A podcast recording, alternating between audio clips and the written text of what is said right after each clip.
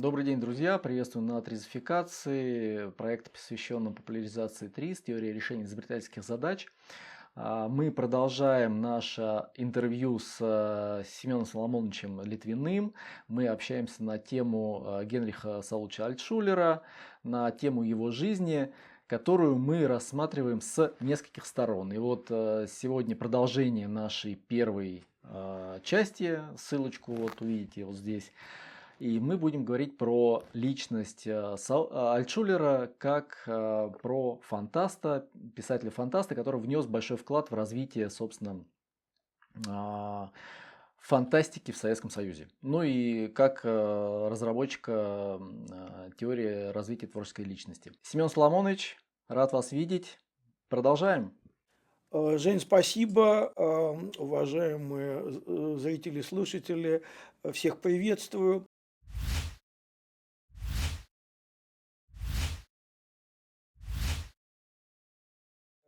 Рад э, буду, если те, кто участвовал в первой части, так сказать, пойдут, пришли сегодня э, на продолжение, потому что э, эти три части, они связаны друг с другом, потому что связаны личностью одного и того же человека.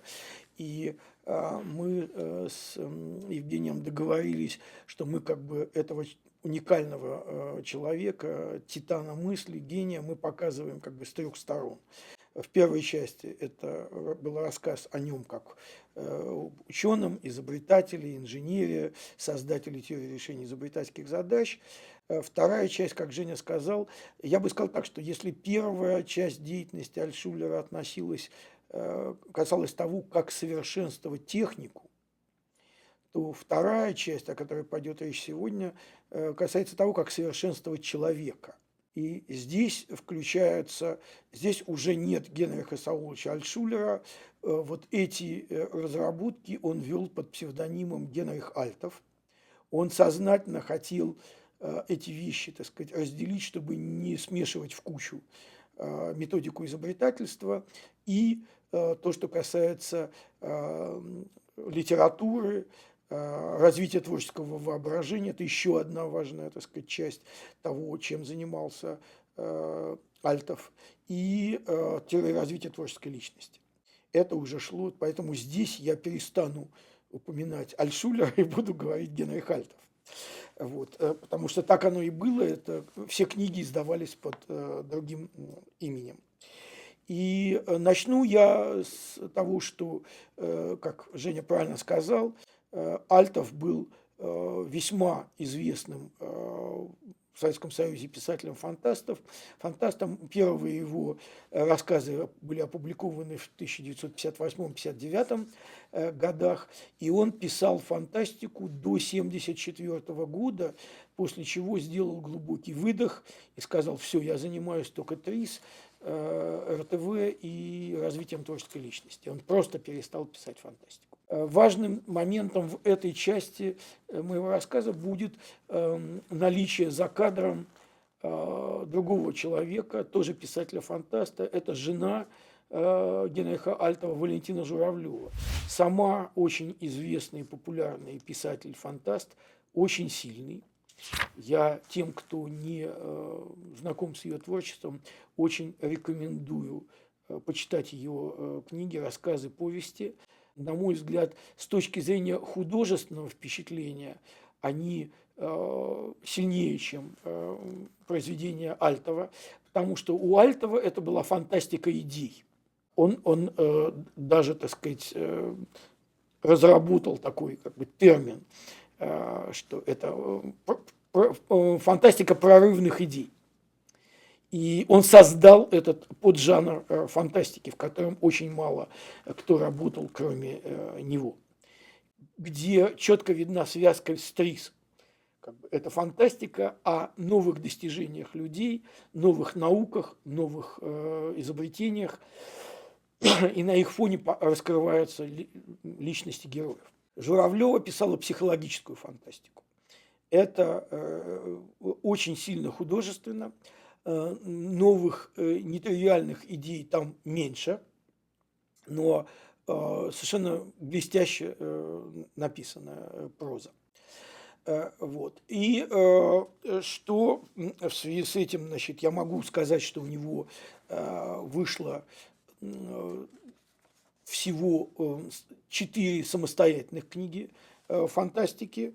Это «Легенда о звездных капитанах» в 1961 году, а, значит, эм, Э, баллада о звездах э, в 1963 году, э, значит, «Опаляющий разум» в 1968 году и создан для бури в 70-м. Ну, кроме того, в 2002 вышел большой толстый том произведений Альтовой и Журавлевой под названием «Летящие во Вселенной» это, так сказать, такой том, соединяющий творчество а, обоих э, этих писателей. Э, кроме того, он был очень известным э, литературоведом, то есть специалистом по фантастике, который писал о других писателях фантастики и теоретикам научно-фантастической литературы.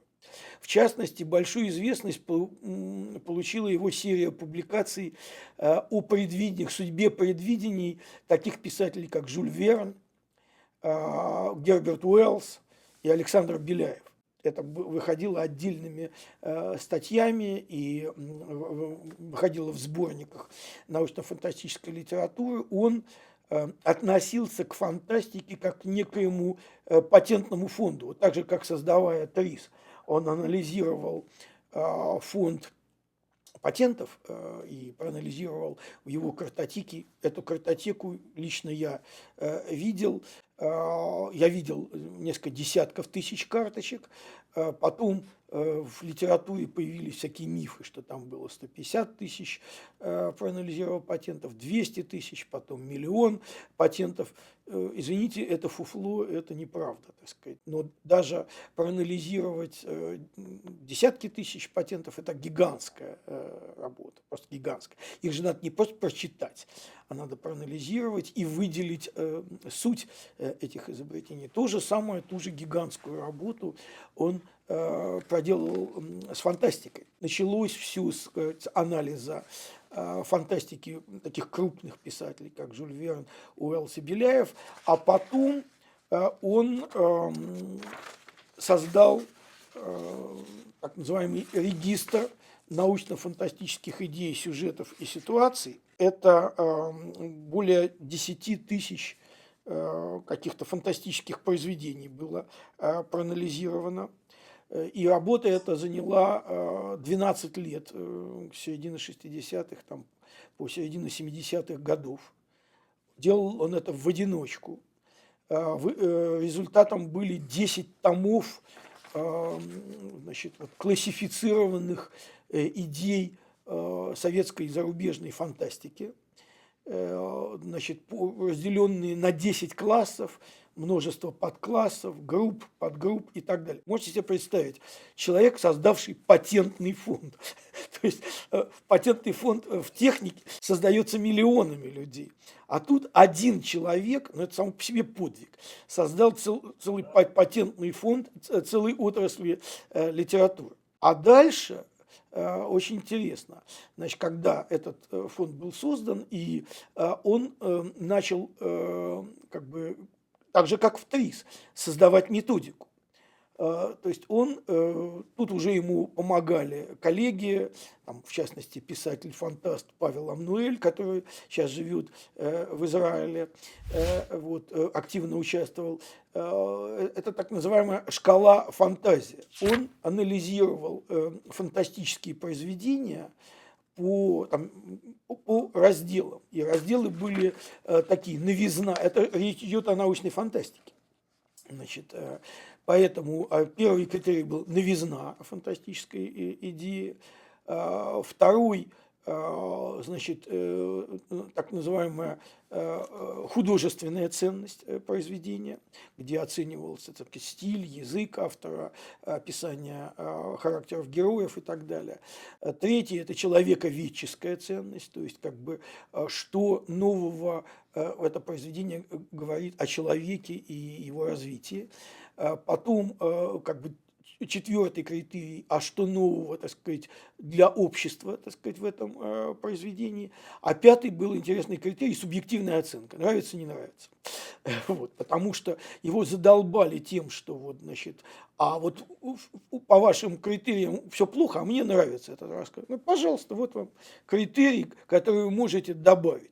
А дальше он каждому, э, каждой оценке по каждому критерию придавал весовые коэффициенты и давал общую оценку, так сказать, э, произведению. То есть пять э, критериев, в каждом оценке от единицы до пяти, соответственно, самое поганое произведение, сказать, с нулевой новизной и, и, и нулевой художественной ценностью и так далее, оно получало единицу, потому что единица помножить на единицу на единицу, очень единица. А самое большое, соответственно, 5 э, в пятой э, степени, соответственно. Вот, то есть очень большая, большая, так сказать, э, цифра. Э, вот. И некоторые произведения получали очень высокую оценку. В этой работы был э, очень неожиданный такой Э, социальный э, результат. Во-первых, она стала известна э, сначала в кругу литературоведов, специализирующихся по фантастике, потом значит, усилиями некоторых высококлассных литературоведов, которые влюбились в эту систему. В частности, был такой председатель секции научно-популярной, научно-фантастической литературы в Ленинградском доме писателей, а, значит, Евгений Павлович Брандис. Он это э, опубликовал и начал всячески пропагандировать. Это стало известно сначала в кругу писателей-фантастов, потом всех писателей, а потом и вообще, так сказать, в кругу интеллигенции все стали говорить, а что там у этого произведения по Альтову, как, какой какой бал. Э, вот.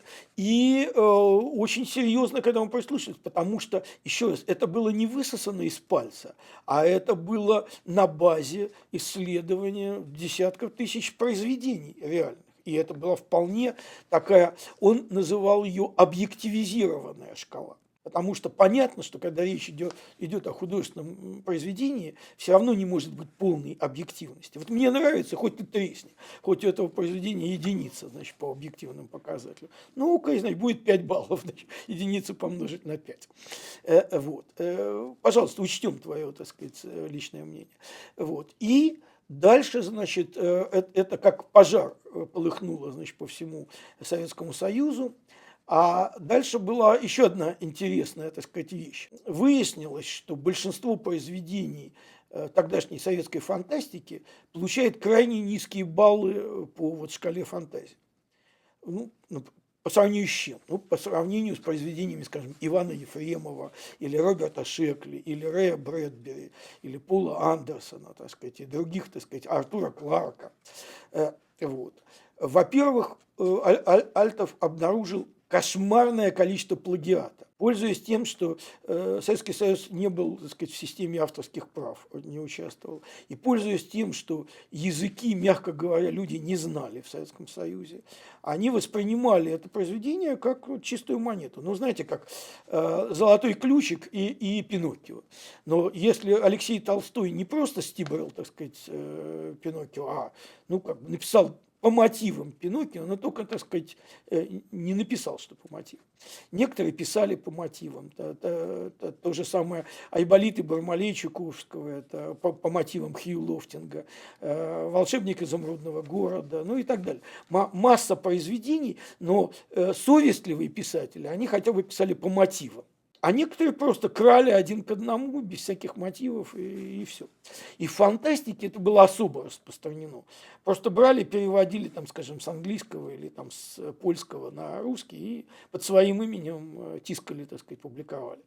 Вот. Альшулер стал разоблачителем этого дела и приобрел невероятно скандальную известность, так сказать, среди э, писателей. Все страшно боялись попасть. Значит. Кстати, после опубликования э, «Шкалы фантазии» э, количество плагиатов в советской литературе уменьшилось на порядок. То есть, представьте, какой он провел санитар леса. Он провел титаническую работу, заставив писателей все-таки писать самим, а не воровать. К сожалению, он поймал на плагиате даже э, выдающихся, так сказать, писателей, например, глубоко любимых мной братьев Стругацких. Они, так сказать, в романе «Полдень, 22 век возвращения», у них там была глава о том, как пасут китов в океане, тиснутая из Артура Кларка из романа «Большая глубина». Ну, сказать, с э, изменением э, имен главных героев, все остальное, так сказать, практически один к одному. И, конечно, э, это было таким шоком для, так сказать, общественности э, литературной э, в Советском Союзе. Но он на этом не остановился. Э, он придумал также премию за худший, худшее научно-фантастическое произведение года в Советском Союзе. И назвал эту премию «Грядный крокодил». Значит, премия выглядела в виде большого зеленого игрушечного крокодила плюшевого. Э, вот. Э, и откуда название «Грядный»? Дело в том, что тогда, значит, э, был очень известный роман Александра Колпакова «Гриада», который вот по классификации Альшулера получил балл единица, так сказать, все было значит, на нулях, так сказать, и новизна, э, кошмарный язык косно, косноязычный, ничего нового ни про человека, ни про... Э, ну, ну вообще, вот просто абсолютная пустышка. И вот для него это было, вот, как говорится, од, од, одна гриада, значит, единица. Вот. Поэтому э, он назвал эту премию «Грядный крокодил», и все страшно боялись, ждали конца года, а он по почте отправлял значит, э, этого крокодила победителю. И везде объявлял, кто является победителем этого года. То есть получить грядного крокодила было страшным позором, вообще говоря. И э, это тоже, кстати, повлияло на то, что писатели стали как-то более критично относиться к тому, что они пишут, публикуют. И издатели стали смотреть, как публиковать человека, который в прошлом году получил грядного крокодила. Не, не, не, не будем. То есть он расчищал вот эти кошмарные завалы э, в советской, так сказать, литературе, в частности, э, фантастике. Это то, что касается его э, деятельности как э, писателя-фантаста. Вот. У меня есть как бы любопытная, так сказать, история о вступлении Альтова в Союз писателей. Вот. Но я сделаю паузу. Какой-то у вас какие-то вопросы есть? То есть получается, что Альтшулер выступил в роли такого критика фантастических произведений, это раз, два, и, и он же выступил в роли ну, условно, составителя некого рейтинга, да, то есть если он прописывал какие-то там критерии, присуждал а, книгам а, разные оценки по, в соответствии с этими критериями и так далее. То есть это был своего рода такой рейтинг, который нигде, наверное, не публиковался, да, но все знали только победителя, антипобедителя этого рейтинга. Вот. А смотрите... Он, он, да, он популяризировал и произведения, которые получали высокие э, баллы. Частности, он был одним из энтузиастов продвижения братьев Стругацких, потому что они по его вот этим критериям э, шкалы получали э, высокие баллы. Про Стругацких, кстати, мне было бы очень интересно и про вас послушать, но это уже дальше, там, про РТВ, да? Вот. А вот в этой работе по составлению вот этого вот каталога научно, э, регистра научно-фантастических идей. Но это же действительно тоже была колоссальная работа, длительная по времени. Во-первых, были ли какие-то помощники, которые помогали ему в этой работе? И во-вторых, а он сам откуда получал вот все эти произведения, которые, с которыми мог соотносить уже советскую фантастику? Ну, то есть, условно, того же Кларка э, и в оригинале, наверное, да, если это не было доступно здесь, э, ну, там, в Советском Союзе на русском языке, то значит, он где-то должен был об этом узнать, кто-то либо там рассказывал, либо он сам это читал. Вот как это происходило? Вот два вопроса. Помощники и доступ.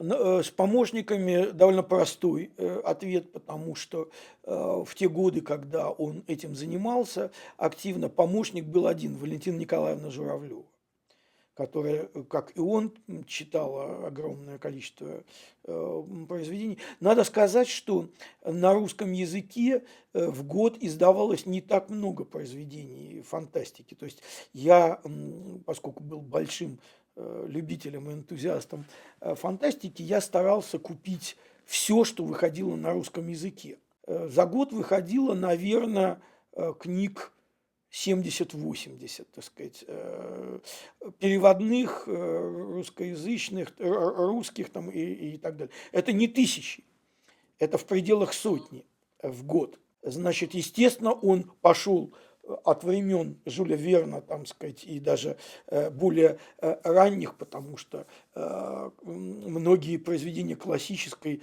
литературы, например, Гаргантюа и Пантагрюэль и так далее, там тоже есть элементы фантастики и даже мифы Древней Греции и так далее, это можно относить, только это не научная фантастика, а фэнтези, то, что называется. Поэтому он рассматривал пласты такие – то, что э, было э, до, так сказать, вот реального создания жанра научно-фантастической литературы, потом э, история от Жюля Верна до наших дней – вот, и современная, так сказать, э, фантастика.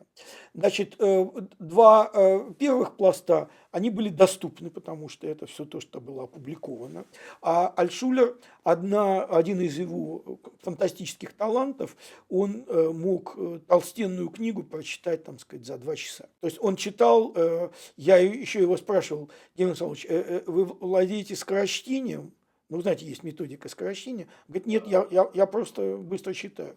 Может быть, вы помните в фильме «Щит и меч», там разведчик э, Йоган Вайс, он же Александр Белов, ему дали там на э, минуту посмотреть документы о том, где расположены э, заводы ФАУ э, под землей, так сказать, вот. И он, э, значит, так жестом показывает, перелистывает страницу. И вот так, в течение минуты там он десяток страниц полностью запомнил. Значит, многие считают, что это фантастика. Нет, такие люди бывают. И не только среди разведчиков. Но вы в первой части говорили, что у него была фантастическая память хорошая. То есть это, по сути, у него была, наверное, фотографическая память, да? Э, вы знаете, это два разных, э, два разных качества. Первое – это память, а второе – уме... быстрочтение. Потому что можно обладать э, потрясающей памятью, но читать, там, скажем, в течение месяца одну книгу. А он очень быстро читал, проглатывал буквально. Иначе бы он не смог э, вот, овладеть тем этим массивом информации, которым он владел. Он, например, патент – это довольно серьезный документ. Там есть э, абстракт патента, где там буквально э, чуть-чуть. И большинство людей, которые анализируют патенты, они читают только абстракт. Альшулер читал весь патент, потому что наиболее интересные вещи могли встретиться, так сказать, не в абстракте, а в теле э, патента. И это десятки страниц. А он проанализировал, так сказать, э, десятки тысяч, так сказать, э, патентов. Э, вот. И то же самое с фантастикой. Он проглатывал одну книгу за другой, э, вот, и запоминал, и он не просто их читал, он их тут же раскладывал по полочкам, так сказать, эм, вот этих параметров с оценкой, так сказать, новизны, ценности там, и так далее и тому подобное. Вот прочитал, тут же занес в картотеку. Это эм, регистр научно-фантастических идей, сюжетов, ситуаций никогда не было опубликовано. Шкала фантазии была опубликована, но это буквально, там сказать, короткий материал. А регистр – это 10 томов, э, напечатанных на машинке. Э, у меня полуслепой пятый экземпляр на машинке есть. Но я все равно горжусь, что он у меня есть. Пробитый через кальку, да, наверное? Через копирку. Через копирку. Копирку, копирку, да, да, да копирка. Современные слушатели могут даже не понимать, что это. Но видите, даже я забыл уже, что это такое. Калька и копирка. Уже я путаю. Да, да. Э, вот. И он тут же, он очень быстро печатал на машинке. Естественно, никаких компьютеров тогда не было. Вот. И тут же вносил соответствующее произведение в свой э, регистр. Э, э, вот. И вы задали вопрос, а как быть э, с зарубежной литературой? Значит, ну, во-первых, многих писателей зарубежных публиковали в Советском Союзе. Была библиотека зарубежной фантастики, так сказать, там многотомная. Многие фантасты были очень популярны в Советском Союзе. Э, тот же Артур Кларк или э, Рэй Брэдбери, э, почти все их книги публиковались в Советском Союзе. Некоторых писателей, которых признали антисоветчиками, их значит, как бы не публиковали. Но многих активно публиковали. А кроме того, в домах писателей, к которым у Альшулера был доступ, там э, давали доступ к э, ну, скажем так, в Советском Союзе были литфонды, специальные, значит, организации, которые э, писателям давали доступ к источникам информации, а также к продуктам питания, санаториям там, и так далее, и прочим благам.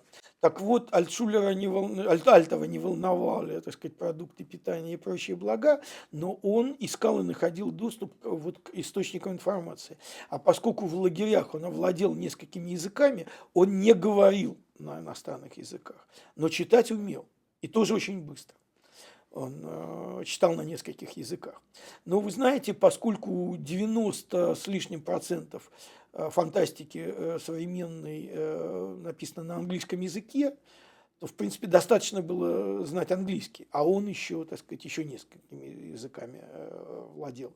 Поэтому он совершенно спокойно анализировал и эту фантастику, которая издавалась за рубежом. Другое дело, что если в Советском Союзе издавалось в пределах сотни книг в год, то в Соединенных Штатах Америки несколько тысяч книг в год. И он Э, конечно, не, э, не охватывал абсолютно все, что там издавалось.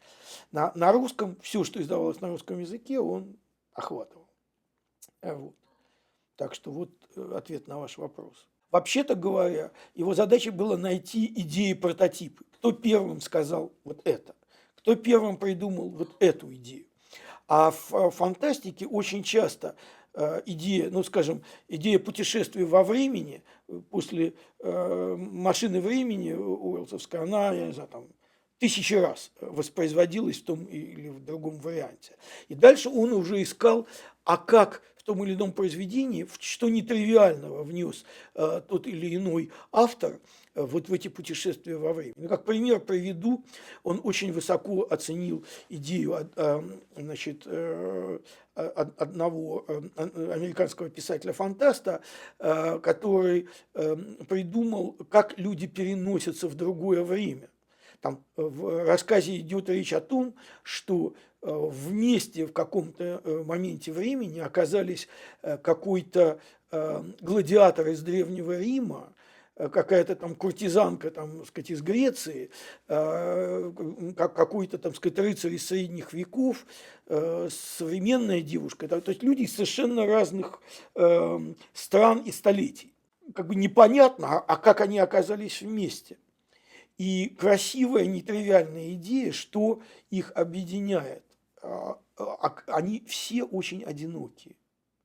И вот этот фактор одиночества – колоссального, глубочайшего одиночества приводит их, и оказывается, что они созданы для, друг для друга.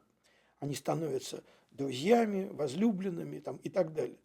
То есть через века, через географические границы одиночество соединяет людей. А Альшулер оценил это как не просто идею тривиальную идею переноса во времени, а определенную новизну, э, э, оценил и высокую художественную ценность, так сказать, этой идеи. Очень красивый рассказ получился, так сказать, в результате. Я просто как пример привожу э, того, что он, собственно говоря, искал – Э, он же не, для, не просто для развлечения это читал. Он старался найти прототип, а также, если идея не нова, что в ней изменено и насколько изменено. То же самое касалось и других параметров, художественной ценности, там, человековеческой ценности и так далее. Это огромная кропотливая работа, не просто прочитать по диагонали. Возвращаясь к теме того, как э, он вступал в Союз писателей, но смотрите, к Литфонду-то, как, как, он же не был членом Союза писателей, не стал, да? Но как он тогда пол, получал доступ к э, Литфонду? Через друзей. Ну да, по, поскольку он был известным писателем, все-таки, при этом не являясь членом писателей, да, но был известным писателем, то, конечно, я думаю, что ну, в том же самом Баку у него было достаточное количество друзей, которые ему это могли организовать. Интересно, что не только в Баку, поскольку он был вот такой яркой, яркой фигурой, у него были э, корреспонденты в Москве, в Ленинграде, в Новосибирске, во многих других э, городах, которые были в активной переписке с ним.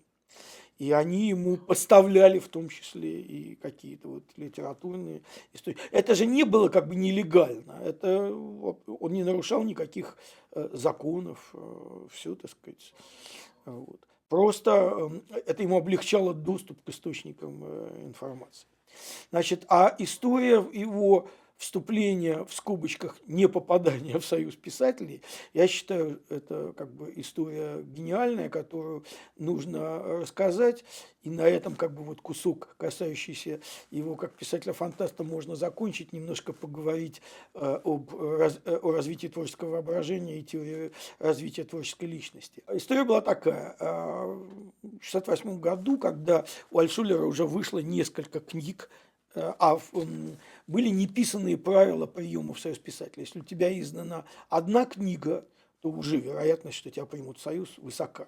Если две, ну это почти стопроцентно. Альшулера уже больше вышло, у него несколько книг к тому моменту, и огромное количество публикаций было, там чуть ли не больше ста. Потому что он активно публиковался в журналах, сборниках и так далее. Очень был одним из самых таких как бы, активных э, писателей.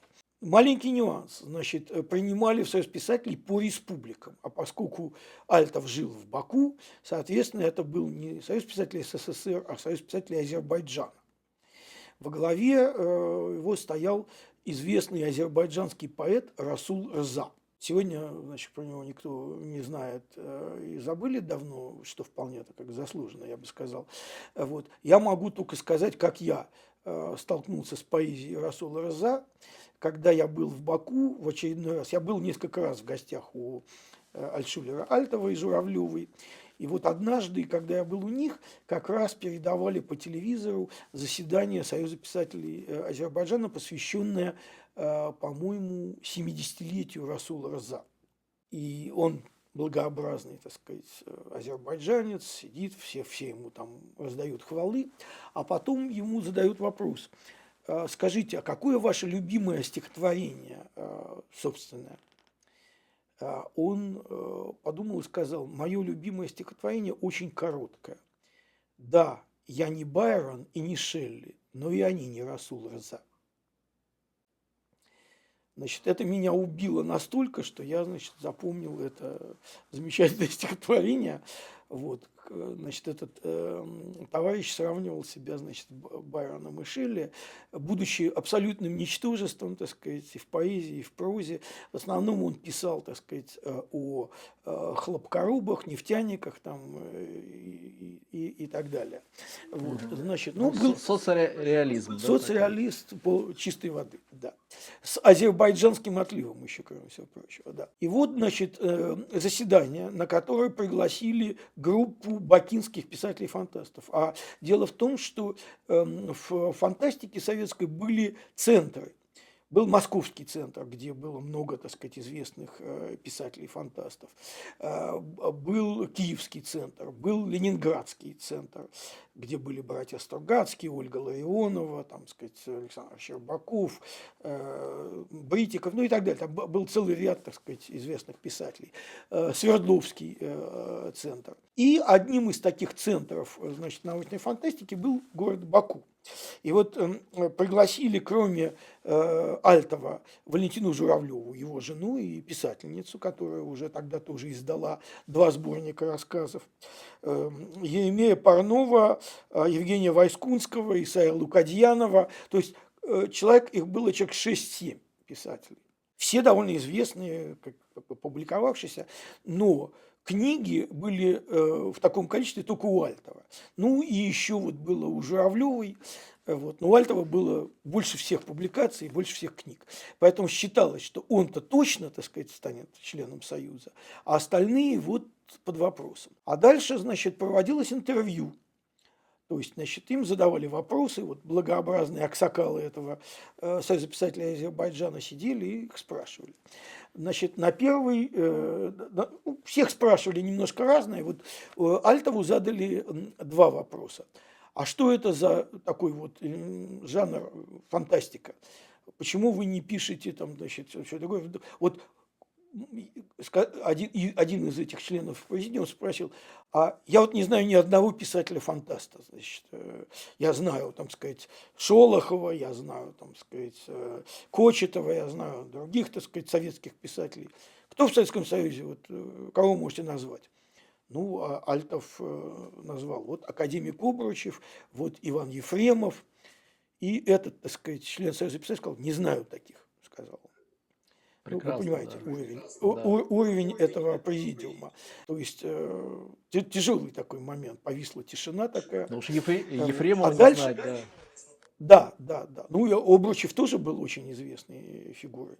Вот. Он назвал Беляева еще. Беляева они слышали, по крайней мере, так сказать, да. Вот. А а дальше был вопрос, на котором, собственно говоря, все закончилось. Э, Значит, и вопрос этот задал лично Расул Раза. Он сказал, ну вот смотрите, значит, советские писатели, они должны писать о чем? О труде советских э, людей, о их героических э, трудовых подвигах. Вот у нас в Азербайджане нефтяники, э, шахтеры, хлопкоробы, там вот. Почему вы не пишете про них, а пишете про каких-то там, значит, межпланет- межпланетные перелеты и какие-то там прочую лабуду? Ну, он выразился, так сказать, поинтеллигентнее, но смысл был такой. И вот тут э, Альтов проявил себя э, во всей красе. Я в первой части не сказал, сознательно приберег для второй, и потом это в третьей части прозвучит особенно. Дело в том, что э, Альшулер Альтов был во многих смыслах уникальным человеком. Не только своя его энциклопедическая эрудиция, не только феноменальная память, не только умение э, читать э, очень быстро, не только, так сказать, ну, много-много всяких вот таких вещей, но были и факторы, которые, скажем так, не очень приветствовались э, в Советском Союзе. А в частности, он всегда говорил то, что думал. Представляете, в Советском Союзе, при вот той системе. И э, когда его, э, он либо мог промолчать, ну, когда, так сказать, какой-то был скользкий вопрос, а если не молчал, то он всегда говорил то, что думает что в жизни приводило его к многочисленным конфликтным ситуациям, из-за чего он рассорился с э, ВАИР, э, обществом изобретательным рационализатором. То, что он им говорил то, что думает, о том, что они э, де- действуют абсолютно э, глупо, бездарно, э, гнобят, так сказать, изобретательство в стране там, и так далее. И в данном случае на вопрос, значит, почему вы не пишете о труде хлопкоробов и нефтяников, он ответил, потому что есть такие мудаки, как вы, которые об этом будут писать и пишут. На этом прием э, Альтова в э, Союз писателей закончился. Всех приняли, а его нет. Это, на мой взгляд, вот этот эпизод э, характеризует очень, так сказать, Альшулера, Альтова. Вот. Э, Он абсолютно бескомпромиссный человек, боец. Если его прижимали к стенке, он говорил то, что думал. И это заодно ответ, Женя, на ваш вопрос, почему его не выпускали за границу. Боялись, что, что его там спросят, и он скажет то, что думает. Он не будет сознательно, он патриот, он не будет сознательно, так сказать, поливать грязью, что он просто скажет правду и то, что думает. Но это этой-то правды и боялись, понимаете? Вот э, такая, так сказать, история э, очень крупного писателя, очень известного, создателя целого поджанра фантастики, фантастика, так сказать, э, нетривиальных идей, создателя шкалы фантазии, создателя э, регистра фантастических идей, сюжетов, ситуаций. Э, Вот этот человек заодно это уже мог мог иметь, так сказать, памятник. Вот. Не говоря уже о том, что он создатель ТРИС. Но есть еще две его э, как бы ипостаси в этой части, когда мы говорим, литература – это для человека, это воспитание человека. И, и не случайно у Альтова э, в шкале фантазии художественная и человековеческая ценность, и мировеческая ценность, а а не только научная новизна э, фигурирует. И э, он всегда мечтал о том, чтобы не только техника стала лучше, а чтобы человек стал лучше. Лучше в смысле мудрее, умнее, талантливее. А, И многие его публикации были типа «Изобретайте, вы талантливы». Ребята, творите. Вы имеете на это право, и я вам дам инструменты, с помощью которых вы можете творить. Но он, э, в- разрабатывая э, ТРИС, науку о технических системах, э, о развитии технических систем, закономерности развития технических систем, алгоритм решения изобретательских задач, он довольно быстро натолкнулся на ситуацию, когда человек, скажем, а, прошел обучение по ТРИС, хорошо знает ТРИС, начинает решать э, какую-то э, задачу с помощью алгоритма, и вдруг бац, останавливается. Он довольно быстро понял, что любой э, алгоритм, это же не машинный алгоритм, это алгоритм для человека, АРИС. И шаги алгоритма – это как бы э, такие площадочки, но между ними есть разрыв. Ну, приведу пример. Например, вы владеете приемами разрешения э, противоречий. А, и вы знаете прием вынесения или матрешка, скажем. И прием говорит, надо одно разместить внутри другого, или что-то вынести из э, системы, или прием э, сделай наоборот, так сказать, перевернуть систему. Но этот прием не говорит, что именно вынести, как конкретно вынести, как это реализовать конструктивно, э, что именно надо переворачивать и так далее. Это некая подсказка, это некий толчок, а дальше, а что дальше? А дальше человек должен включить голову. И, и, и дальше начинают срабатывать его э, талант, его знания, его эрудиция. Э, э, и, и еще важный момент. Ты, может быть, и придумал что-то новое, но тут же испугался. Ну, это я какую-то фигню придумал, это не будет работать. А, и Альтшулер когда-то сказал, что э, воображение для изобретателя – это как смелость для солдата. Да, у солдата должно быть оружие, но если у него есть оружие, но он трус, он никогда не победит. И вот эта э, фантазия для э, изобретателя, это как смелость для солдата, это один из вот таких э, вещей, одна из вещей, которые я запомнил на всю жизнь, так сказать, цитата Альшулера. И он осознал, что да, нужно должен разрабатывать инструменты, которые твое сознание как бы развивают, воспитывают, дают э, костыли, дают инструменты, дают этот коэффициент, на который ты умножаешь свои исходные способности. Но нужны и другие вещи. Нужно, например, для... ты не можешь знать все как он знал.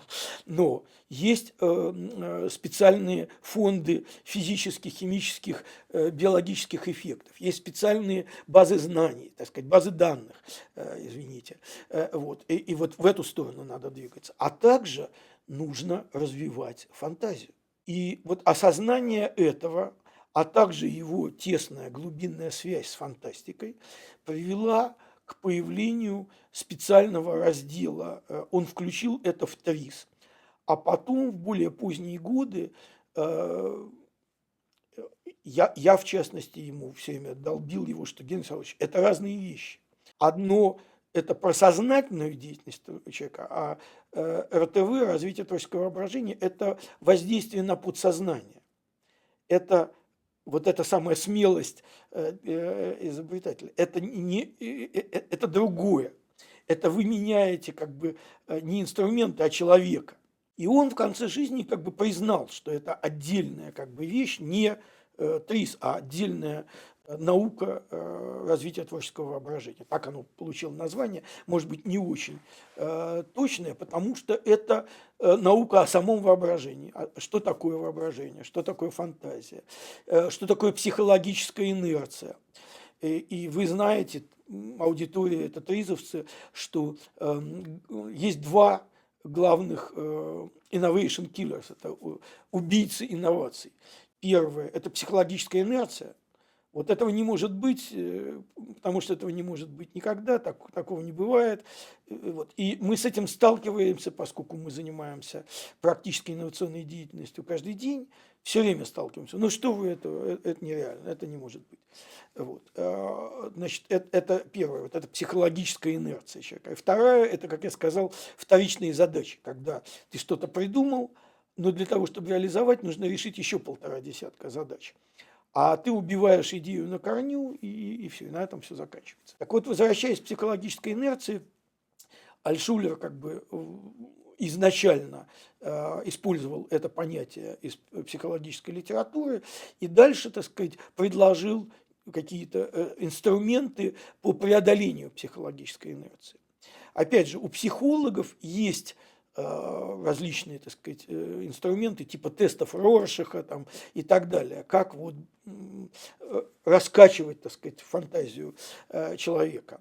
Но Альшулер пошел тем же путем, что и в ТРИС. Вместо того, чтобы пытаться, так сказать, психологическими путями действовать, он начал разрабатывать, а потом его коллеги, вот Павел Амнель, я, другие э, разработчики, э, разработали еще, там сказать, десятки специальных инструментов, э, как можно, имея очень средненькую, так сказать, исходную фантазию, а, в нужный момент ее включать и выключать. Тут важный момент, когда я говорю в, нужный, в нужное время. Дело в том, что психологическая инерция – это не враг. Э, психологическая инерция, в принципе, э, это защитный механизм человека. Э, потому что если у вас не будет психологической инерции, вам любое действие придется заново переизобретать. Как держать ложку, как ходить, переставляя ноги, как отрезать кусок хлеба. Вы же не задумываетесь, как это делать. Это психологическая инерция, это привычка к шаблонным действиям и шаблонным реакциям на шаблонное воздействие вас спрашивают, как дела, вы не задумываетесь, вы все в порядке, там, да, так себе. Это, это автоматическая реакция. И это хорошо. Помните эту байку, что сороконожку спросили, как она перемещает ноги. Она задумалась и остановилась. Так вот, да, психологическая инерция помогает жить. Когда? Когда ты сталкиваешься с тривиальными ситуациями, шаблонными. Шаблонная ситуация, шаблонный отклик, шаблонный ответ. И психологи установили, что больше 99% ситуаций, с которыми мы сталкиваемся в жизни, даже в творческой работе, художники, там, писатели, э, преподаватели, врачи и так далее, 99% действий рутинные, шаблоны.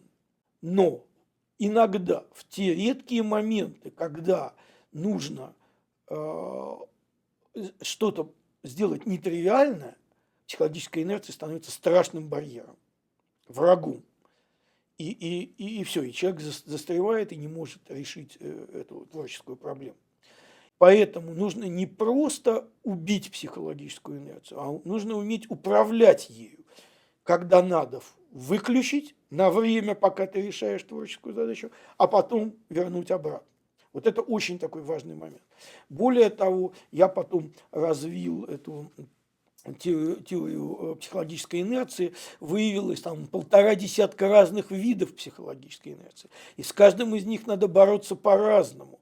Вот не буду сейчас, так сказать, вас э, э, грузить этим, но заслуга Альтова в том, что он изначально понял, что надо этим заниматься. И предложил первые, так сказать, какие-то приемы и методы развития творческого воображения. Из э, наиболее известных, э, которые вошли, так сказать, в аппарат ТРИС, это были метод маленьких человечков, э, когда, так сказать, система моделировалась, система становилась умной. Э, вместо, так сказать, мертвых каких-то железяк, э, человечки могут что-то менять, что-то делать, думать и так далее. Дальше был э, в АРИС оператор размер, время, стоимость РВС. Это как бы погоняй какой-то параметр по числовой оси, вот по этим трем параметрам, и тем самым раскачай проблему вот. А, системный оператор относится сюда же к эм, э, методам э, творческого воображения, а не только к методам э, системного анализа. Ну и так далее. Он разработал целый ряд конкретных приемов и методов РТВ. И я бы сказал так, что что получилось в итоге, поскольку он по натуре был логик – он меньше э, усилий э, уделял э, РТВ, чем ТРИС, технической ТРИС. И это, был, это заметно в его, так сказать, вот, публикациях, в творчестве. Он осознал, что это надо не только сознанием заниматься, но и тем, как управлять подсознанием. Кстати, насчет подсознания есть очень интересное в психологии определение, что такое интуиция. Это невербализованное знание. у вас где-то в подсознании, что вы, вы просто не осознаете, что оно у вас есть, а потом бах, и это называется инсайт на языке психологов, выскочило, значит, что-то. Оно не выскочило из ниоткуда. Вот. А, а, оно имеет базу определенную. Так вот, и базу можно развивать, и методы вытаскивания из подсознания можно развивать, и так далее. Вот в этом его э, колоссальная заслуга. Он, скажем так, поставил правильную цель. А дальше это, это же огромная работа тоже. Вот мне для создания курса РТВ у меня ушло полтора года на то, чтобы так сказать, перечитать гору литературу, подго... литературу, подготовить специальные э, тесты, подготовить примеры. Э, сам эм, Альтов э, в курсе РТВ пользовался примерами из фантастики. Это же патентный фонд новых идей. Но а, не для всех, скажем так, э, логиков и инженеров это примеры из фантастики хорошо действуют. Пришлось готовить примеры из науки и техники, так сказать, для курса э, РТВ. Тоже большая, так сказать, была работа. Но в э, основе всего лежала вот эта, так сказать, концепция Альтова, что надо развивать не только технику, но и сознание и подсознание человека. Э, я могу сделать э, паузу, если есть вопросы, потому что дальше я хотел рассказать о теории развития творческой личности. Да, вопрос-то, конечно, есть. И вот тот вопрос, который, собственно, я обещал задать, а, про вашу, собственно, непосредственно работу с а, фантастами. По, по, про ваш курс РТВ, который вы вели с писателями-фантастами, в том числе, вот вы говорили, с братьями Стругацкими. Вот если есть несколько минут, там, может, может быть, про это расскажете. А, ну, на мой взгляд, это тема отдельного разговора, но если очень кратко, то а, в начале 80-х годов а, уже упомянутый мною председатель секции научно-фантастической, научно-популярной литературы Ленинградского отделения Союза писателей, он, значит, достаточно случайно э, наткнулся на э, вот саму э, литера... Информацию от РИС и развитие творческого воображения, он был знаком с Альтовым, и, но не знал о существовании специального курса. И когда он узнал, он спросил, кто этим занимается в Ленинграде. Ему назвали двух человек, Бориса Злотина и меня – я читал тогда курс э, РТВ э, в Ленинградском университете технического творчества у Митрофанова. Вот, и Брандис пригласил нас со Злотиным э, на заседание секции научно-фантастической литературы в Дом писателей Ленинградский. Его ласково называли пиздом, сами писатели. Вот. И вот, значит, в этом пиздоме, в их, так сказать, гостиной было заседание, было человек, наверное, 40 Э, писателей так, крупного калибра, и среднего, и начинающих писателей. А присутствовал Борис Стругацкий. Вы э, упомянули братьев Стругацких. Я э, встречался с Аркадием, но не часто, он жил в Москве, а я ленинградец, и Борис жил э, в Ленинграде. И с ним я встречался регулярно, мы общались и даже переписывались до его э, кончины.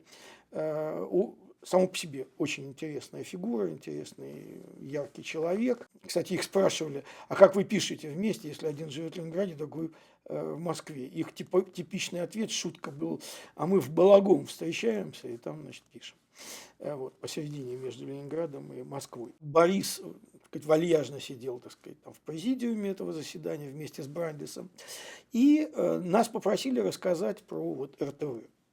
Ну, мы, естественно, так сказать, постарались не ударить в грязь лицом, рассказали про э, что это такое, э, и довольно нахально заявили, что люди, которые владеют РТВ, они по э, эффективности не по написанию произведений художественных, а по эффективности генерации новых нетривиальных идей на порядок сильнее людей, которые не владеют этими инструментами.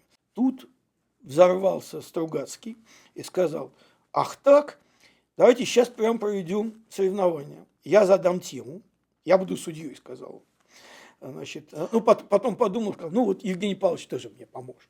Вот он такой вальяжный был э, человек, да. Значит, он э, говорит, давайте я задам тему, и вы, э, значит, вот, и, и дадим 5 минут времени, или там 10, я уже не помню. Вот вы дадите свои идеи, напишите. И все наши, так сказать, писатели, кто здесь присутствует, тоже напишут свои идеи. Значит, засекли время, тема была дана. А, значит, мы за это короткое время с Борисом э, накатали штук 20, так сказать, идей, используя приемы РТВ, естественно. Ну и те вместе, все писатели вместе взятые, э, написали тоже 20 идей. Значит, э, Стругацкий сказал, мне нужно, там сказать, 10 минут. Да, и он попросил очень кратко идеи, так сказать, формулировать, не расписывать. Это не, художественное произведение, а идея именно на, на, на данную тему. Вот. Он посмотрел и объявил результаты. Э, значит, э, за абсолютным преимуществом, так сказать, победили Литвин и Злотин, потому что э, он говорит, я расставил идеи в порядке самых, так сказать, нетривиальных и интересных. Первые семь в списке – это их. Восьмым идет идея Ольги Ларионовой, ну и так далее. Там, значит. Вот. То есть мы победили и по количеству, и по качеству. После чего все там, начался страшный ор. Ну, это же писатели, они как, как же так, такого не может быть. Э, и тут Евгений Павлович тихим своим интеллигентным голосом говорит, а давайте, вам понравилось, давайте мы этому поучимся. Они же не собираются вас учить, э, как писать фантастику, они как идеи генерировать. Э, научно-фантастическая литература без новых идей – это плохо. Вот. Ну, тут все как бы так утихомирили, сказали, да, давайте – был организован э, курс. Сначала его рассчитывали на полгода, потом продлили на год, а потом два года это дело продолжалось. Сначала в э, Доме писателей, а потом на квартире у одного из этих э, писателей, который после смерти Брандиса возглавил эту секцию, такой Андрей Дмитриевич Балабуха, который, кстати, участвовал во всех тризовских конференциях э, в Ленинграде после прохождения курса РТВ. И, и вот дальше это пошло. Борис Натанович поучаствовал в нескольких Э, заседаниях, лекциях, а потом у него случился инфаркт, и э, как бы он выбыл э, из этого. Но там все остальные писатели ленинградские ходили как на работу на эти заседания. Это было в таком режиме, значит, сначала полтора-два часа лекционных, потом тренировка на каких-то примерах, а потом домашние задания. Они в качестве домашних заданий писали рассказы фантастические, которые потом а кто-то публиковал. У меня до сих пор лежат несколько папок вот этих рассказов, значит, не опубликованных, не опубликованных. Их тогда же э, писалось от руки. Мало кто даже на, на машинке, так сказать, набирал. Многие от руки написаны. Э, вот. У меня сохранились вот эти, так сказать, э, написанные ими рассказы. Короче говоря, там было очень много интересного для теории РТВ и для практики РТВ. И Альтов очень сильно этим интересовался. Он меня долбал, эм, Сеня, пишите, он меня по имени называл, я его по имени и отчеству, потому что он все-таки, э, хоть у нас были теплые отношения, но он э, намного старше, из другого поколения человек. Вот. И говорит, Сеня, пишите мне, он, ну на «вы». Э, каждый раз после каждого, так сказать, каждого занятия с фантастами пишите мне короткий отчет. Вот. И я честно, так сказать, писал, и давайте я, может быть, нет, это я все-таки оставлю на э, следующую часть характеристика личности Альтшулера, потому что была совершенно замечательная история, как я рассказывал э, Альтову о э, том, как проходили занятия вот в этом Ленинградском доме писателей, будучи у него в Баку э, в гостях. Интрига на следующий выпуск на следующую встречу. Тогда, может быть, перейдем к... В этой части осталось, значит, теория развития творческой да, личности. ТРТЛ, и здесь да. я, с вашего позволения, не буду долго э, об этом говорить, потому что, на мой взгляд, это самое неочевидное из того, что, так сказать, натворил Альшулер. То есть ТРИС для меня это действительно э, наука. Э, я не хочу вдаваться в споры, наука, методика, там, вы знаете, идут споры. Но это э, серьезная, научно обоснованная методика, скажем так. Э, логика, алгоритмы там, и так далее. РТВ это тоже это как бы очень четко обосновано, базируется на вот этом патентном фонде научных, научно-фантастических идей, сюжетов, ситуаций и так далее. Теория развития творческой личности Альтшулер остался верен себе. Значит, что сначала как он поставил задачу. Так же, как в ТРИС, это задача, как сделать изобретательство, создание, э, э, улучшение технических систем, разработку новых систем, сделать это наукой, поставить, так сказать, на определенный инструментальный э, уровень. В РТВ он поставил задачу, как управлять своим подсознанием и развивать фантазию. Дальше он эм, поставил задачу следующим образом. Ну хорошо, Э, значит, ты владеешь инструментами, у тебя развитая фантазия. А что ты сделал для человечества? Ну так, не слабая такая, не слабый вопрос, понимаете? Не то, что ты там для, для, не для своей семьи, там, не для родного завода, там, а для человечества, ни, ни больше, ни меньше. И э, э, он э, сказал, что вот э, э, начал создавать, во-первых, как всегда, патентный фонд. Проанализировал сотни а потом тысячи биографий людей, которые общепризнаны человечеством, выдающимися личностями. Писатели, художники, философы, э, ученые, э, врачи, э, военные и так далее. То есть люди, которые вышли на самые как бы, высоты человеческого духа и человеческих свершений. И так же, как в ТРИС – Говорит, а что общего в разных изобретениях? Чем сильные изобретения отличаются от слабых? В РТВ, чем сильные фантастические произведения отличаются от слабых? Что у них общего? Какие факторы, какие параметры? Здесь он поставил ту же задачу. Чем эти люди отличаются не по набору генов, а по своей жизненной стратегии. Он это назвал жизненной стратегией творческой личности. Их судьба – Э, и оказалось, что очень много пересечений в судьбах этих э, э, выдающихся людей.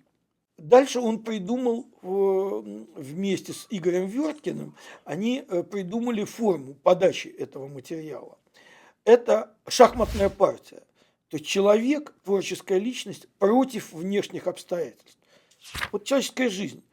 Э, с кем ты играешь, против кого ты играешь эту партию, а против вот этих внешних обстоятельств, которые тебя давят, тебя загоняют в какую-то, так сказать, тривиальную э, ловушку тривиальности, так сказать, обыденности, э, э, не дают тебе развиться как творческой личности. То есть он воспринимает это, он не любил слово «судьба». Судьбу ты творишь сам. Но внешние обстоятельства – это вполне объективная вещь. Это может быть государство, это может быть семья, это может быть религия, это может все, что вне тебя, на тебя действует и на твое развитие действует. И такой э, посыл, аксиома, что в основном эти внешние обстоятельства действуют против тебя, против того, чтобы ты стал творческой личностью не высовывайся, так сказать, не, не, не лезь поперек батьки в пекло. Э, и, вся народная мудрость говорит о том, что не, не лезь вперед, не, не, не пытайся ставить какие-то там сказать, гигантские задачи, э, снесут голову. Вот, и, и история показывает, так оно и есть. Судьба очень многих творческих личностей – это трагическая судьба. И э, Альшулера, в частности, обвиняли в том, что его вот эта э, теория развития творческой личности, она трагическая. Э, он э, утверждает, по сути, что творческая личность не может быть счастливой. Как только она успокоилась и стала счастлива, она перестает, она перестает расти. Для того, чтобы расти дальше, надо поставить новую цель и новые преодолевать удары внешних обстоятельств что, собственно говоря, он своей жизнью продемонстрировал. Ну, создал ты э, фан, фан, новый жанр фантастики, э, создал э, РТВ. Нет, мало, надо сказать, создать теорию решения изобретательства. Создал ТРИС, а теперь куда ты еще лезешь? Вот он полез вот в эту э, стратегию э, творческой личности. А почему эта тема для меня лично тяжела? Потому что э, я я, кстати, никогда не преподавал. Я преподавал очень много преподавал э, раньше, сейчас меньше, ТРИС и разные ее разделы. Я один из создателей э, курса РТВ и много его преподавал, сейчас опять же меньше в силу, так сказать, занятости другими делами. Я никогда не преподавал теорию развития творческой личности. Почему? Потому что я с ней не согласен. Персонально, на личностном уровне. Потому что многие рекомендации этой шахматной партии, которую Альшулер а, Альтов предложил разыгрывать человеку, творческой личности в борьбе с внешними обстоятельствами, они противоречат моей морали, моей личной, моим личным принципам. А раз так, ну какое я имею право других людей учить тому, во что я лично не очень верю? Приведу всего лишь один пример. А, один из самых сильных ходов внешних обстоятельств против творческой личности – это подставить э, привлекательного человека другого пола. Как только творческой личности мужчине попадается, так сказать, не творческая личность э, женщина, половина его творческих, а, а то и сто процентов уходит э, всех замыслов и свершений. То же самое с женщиной творческой личностью. Попался красивый самец и все так сказать, дальше, так сказать, на этом э, творческая судьба почти всегда заканчивается. Он приводит множество примеров, все правильно. Вот. Но его рекомендация меня э, шокирует. Рекомендация у него есть два ответа. Первый называется «не ввязываться по-крупному». Ну, то есть переспать можешь, а вот э, ничего больше не, не моги, иначе ты перестанешь существовать как творческая личность. Второй э, вариант – это выбирай э, себе э, партнера э, не, не только, так сказать, по кровати, но и по духу. Примеры Складовская Кюри, Альтов Журавлева и так далее. То есть этот, тот, кого ты выбрал, да, тебе подставили внешние обстоятельства, вот такой, так сказать, удар нанесли, а ты преврати это поражение в победу. И мне это не симпатично. Э, э, вот.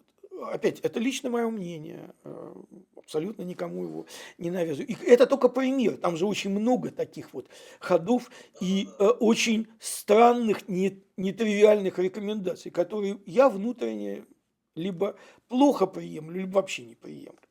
Поэтому для меня преподавать ТРТЛ тяжело. Я ее понимаю, логику ее понимаю, знаю, знаю факты. А, знаю многочисленные примеры, которые использовал а, Альтов и Верткин, которые... Верткин ему очень сильно помог как раз в анализе а, литературы, биографий творческих личностей и, и в подготовке э, книги э, «Как стать гением». Это впечатляет. Это очень интересная книга, я всем рекомендую ее прочесть. Но надо ли э, следовать советам Э, Альтова, я не уверен.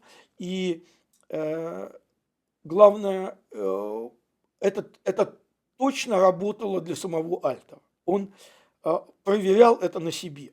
И он от, из всех рекомендаций как бы струится, дышит его судьба самого. Вот он это на себе проявил, как он испытывал с Шапира эти э, вонючее вещество, вот так он а, эту вонючую идеологию он исследовал на себе.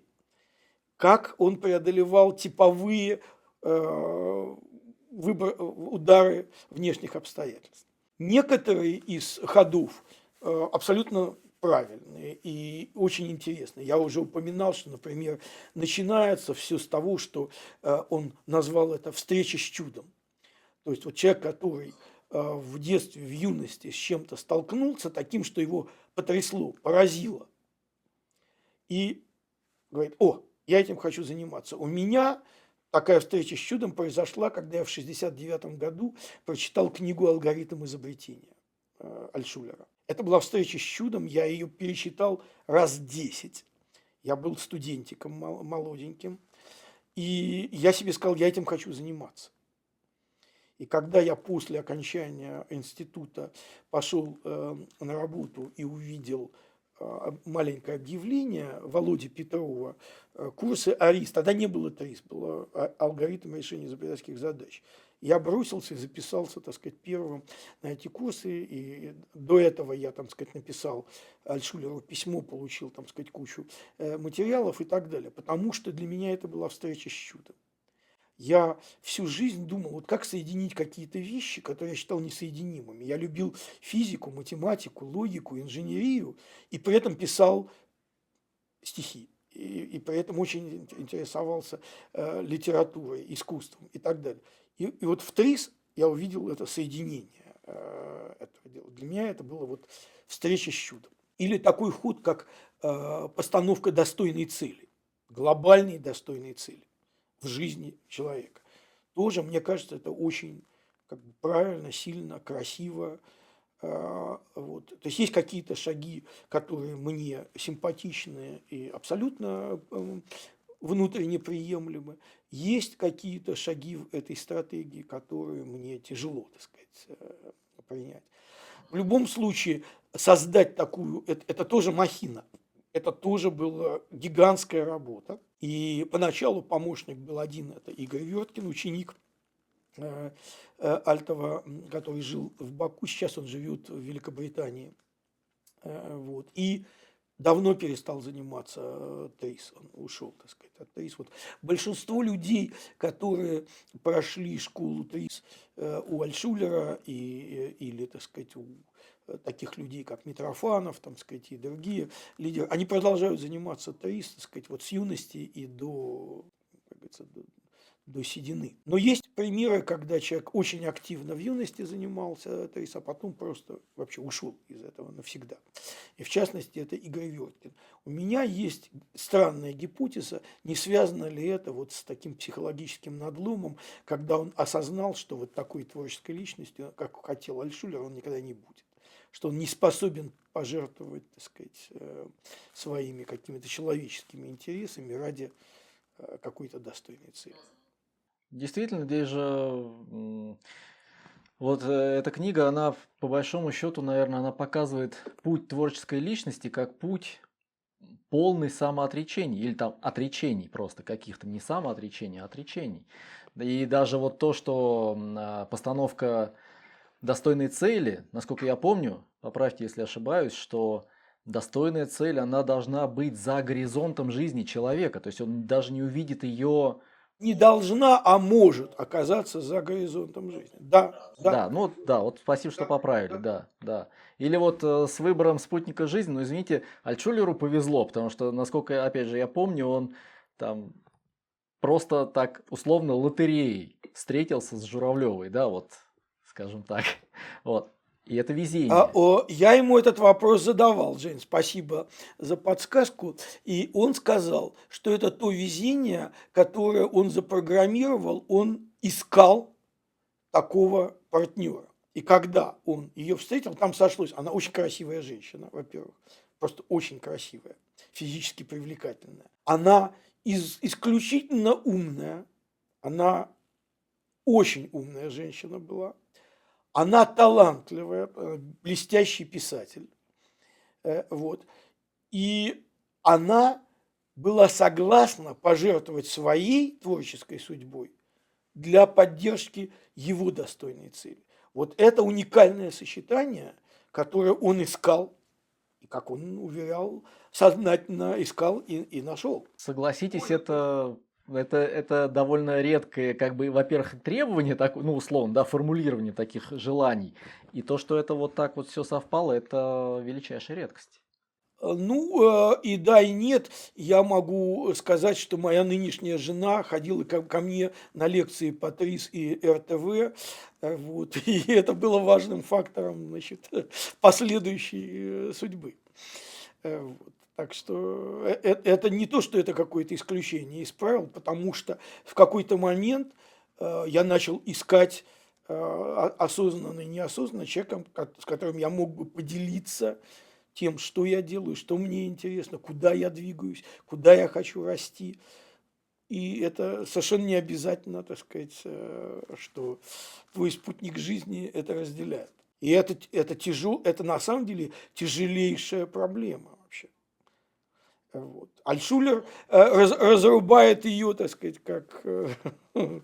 Здесь мы, да, просто опять же на одном пункте вот так вот а, остановились, но действительно там много очень пунктов, и опять же, ну не все э, хотят стать творческой личностью, не всем это нужно. Ну, правильно, да.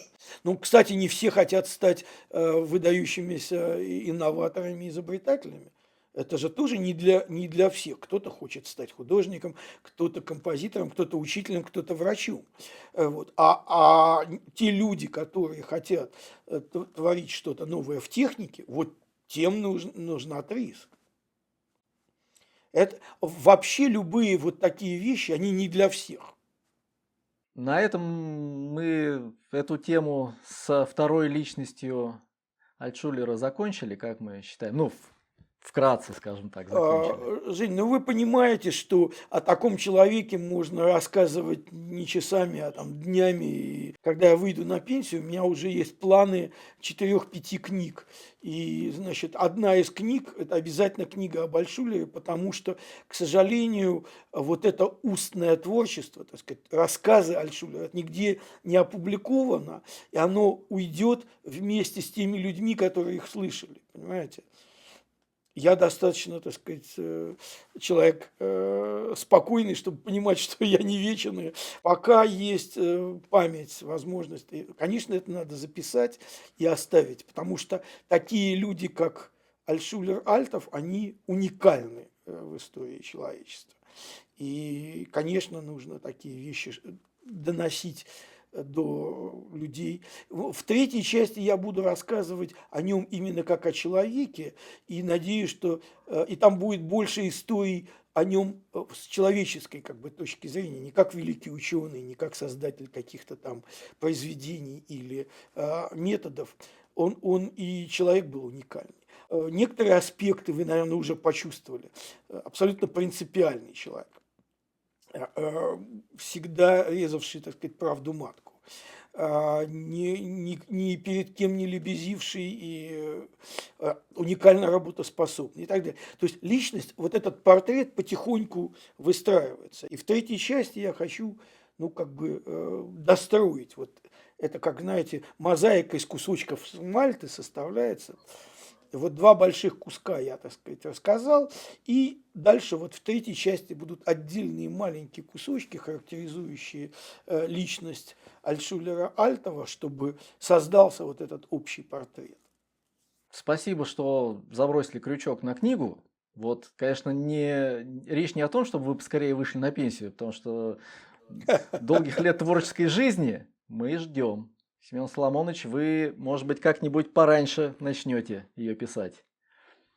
Да, ну есть, есть и другие книги, которые тоже для, для меня, так сказать, достаточно интересные.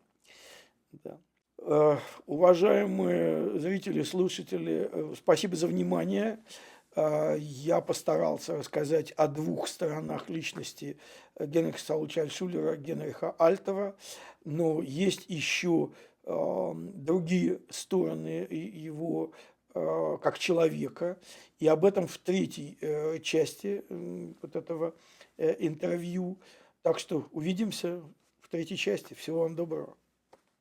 Спасибо, что смотрели это видео. Если понравилось, поставьте лайк. А, чтобы не пропустить новый выпуск, а, подпишитесь, поставьте колокольчик на уведомления, чтобы не забыть.